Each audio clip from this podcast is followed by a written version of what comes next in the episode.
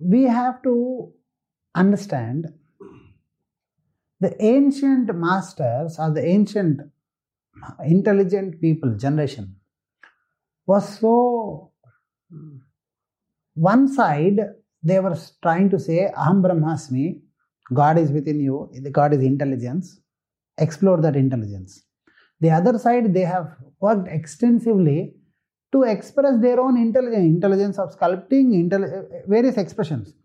And this temple was built because you have to understand man is a miniature of cosmos. You are a drop in the ocean of the cosmos, but you are also an entire ocean in the drop. Yes or no?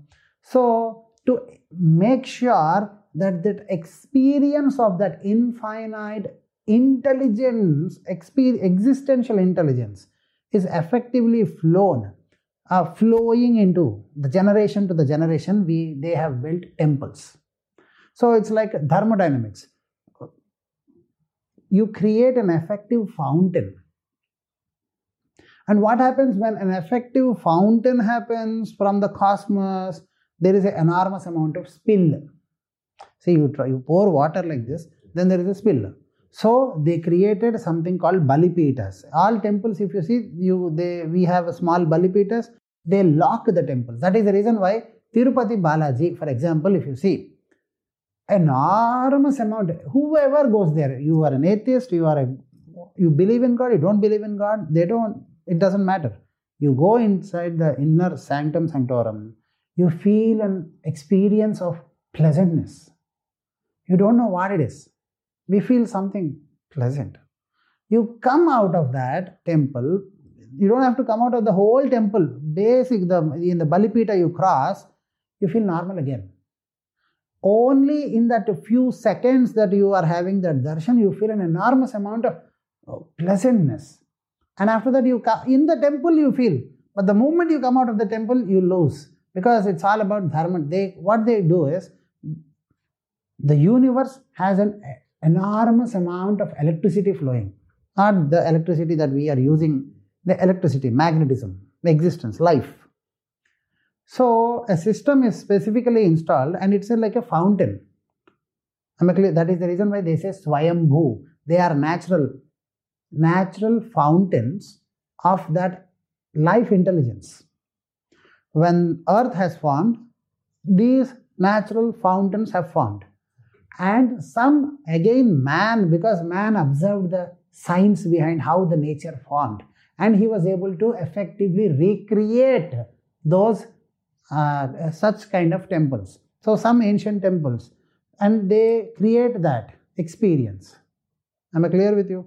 Once you go inside, you have that experience. Once you come out. Why? Because the enormous amount of concentrated energy, that is the reason that kalasha on the top is given more importance, uh, because th- we have a system, we create a system where we absorb the universal cosmic energy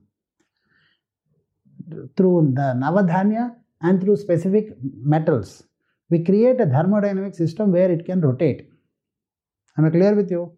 The cosmic energy is falling down, absorbing from the kalasha, from the universe. Under the murti, we create Yantra-sthāpana, which makes the energy whirl, rotate. And this murti is like a tap, which gives energy. Am I clear with you? But there is a, there can be a spill, so it is covered by the Balipita specifically. Am I clear with you? So, it's a controlled uh, environment of that intelligence. That is the reason why Sanatana Dharma, they never said go to the temple and break a coconut. But these days, modern Hinduism and all that. But Sanatana Dharma, we are not against. It's a symbolic science. It never said you have to. It said this is the symbolism. You have to, because you know, see, you love your wife. You give her a rose. You don't give her also, she is your wife. But you give her a rose, then she will feel more loved. Then you can ask her, if by just by giving a rose you are feeling more louder, not by my love, then she'll say, no, this is a symbolism of your inner expression. So if you are doing that way, then it is correct. But if you know the symbolism, Not knowing what is a red rose, if you give a red rose, then people will not feel loved. Yes or no? Not knowing the symbolism behind it. In the same fashion. Now, this enormous amount of intelligence is set in a specific way. That you go, you are like a charge, you are a cell phone charger, you understand? So, you work. They, I am an infinite potential. But people who are not having that infinite ex- experience of that infinite energy, then they need some cosmic charge continuously to keep them free. Because you know what? Day by day, friction. If I am moving my car, heat is produced. If any machine is moving, heat and friction and stress is produced in the machine. I am an enormous bio machine. Stress is continuously produced in my body, in my mind, in the software. Bugs are creating. You know, when the software, it operates and it, the purview is more, the bugs gets created. The malfunctions. Yes or no? Bug is not alive in the software, no? Same fashion, we have a software called mind. And it is doing more functions than our computer. And it is having more interactions. When the software having more functions and interacts with many softwares, it create it automatically, you find bugs in that. Yes or no? Malfunctions of the function. Malfunctions of the supposed architecture. Yes or no? Now here in the mind also you have these many bugs.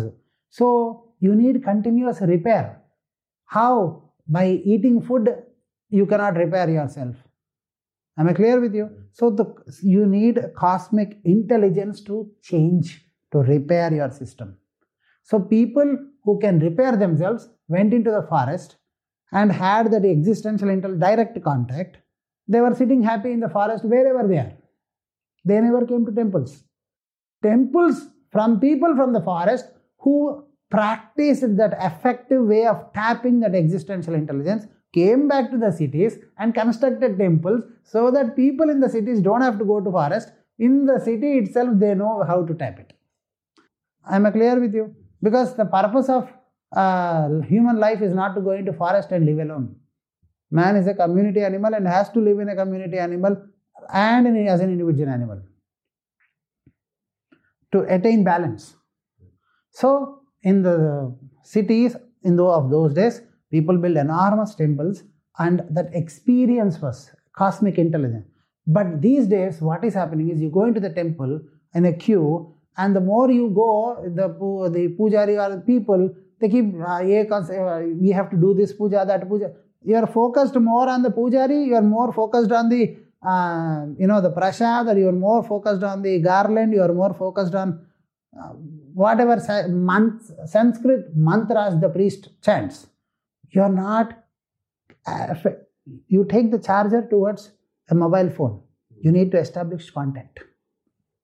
The idol there is designed in such a fashion to can charge me. I need to establish a certain contact. For that I need to have no distraction.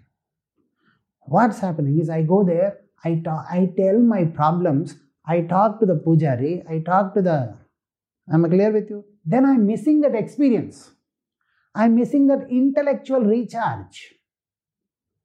Am I clear with you? That is the reason why Sanatana Dharma said, when you go to the temple, connect. Stay, you know, the Hinduism and all these people, they say stay one night in the temple premises. Why? It gives you effective time to connect. See, you and I stay together for twenty-four hours, we have a better understanding. I meet you only for five minutes. We don't have better understanding. I can have your visiting card, I can have your uh, website, I can have your email, but you know, that's what, what I read. I can really know only by really knowing you. My website, my uh, you know, visiting card cannot make you know me. In the same fashion, connect with the idol and tap the energy, intelligence, expand your horizons of your own intelligence and be effective and happy in your life. That's the purpose of the temple. God cannot give you anything as the sun cannot give you sunlight. If you are sitting in an A C room, if you are under an umbrella. Sun cannot give you sunlight. You can take sunlight. Rain God, quote-unquote God, cannot give you rain. You can only take rain. Air God cannot give you air. You can only take air. I stop breathing my, on my own, air God is not going to keep me alive. Air God cannot give me air. I take air, I take water, I take earth, I take the space, I take. Sanatana Dharma said, do not beg, only take. So God is not a wish fulfilling. God cannot fulfill Ekongkar, nirguna, nirakara, niranjana, does not know how to give also. Actionless action, cannot act. But because it is action, you can make it act. For more such content, events and programs, download our Tattvamasi app. Or you can also visit our website guruatmananda dot org.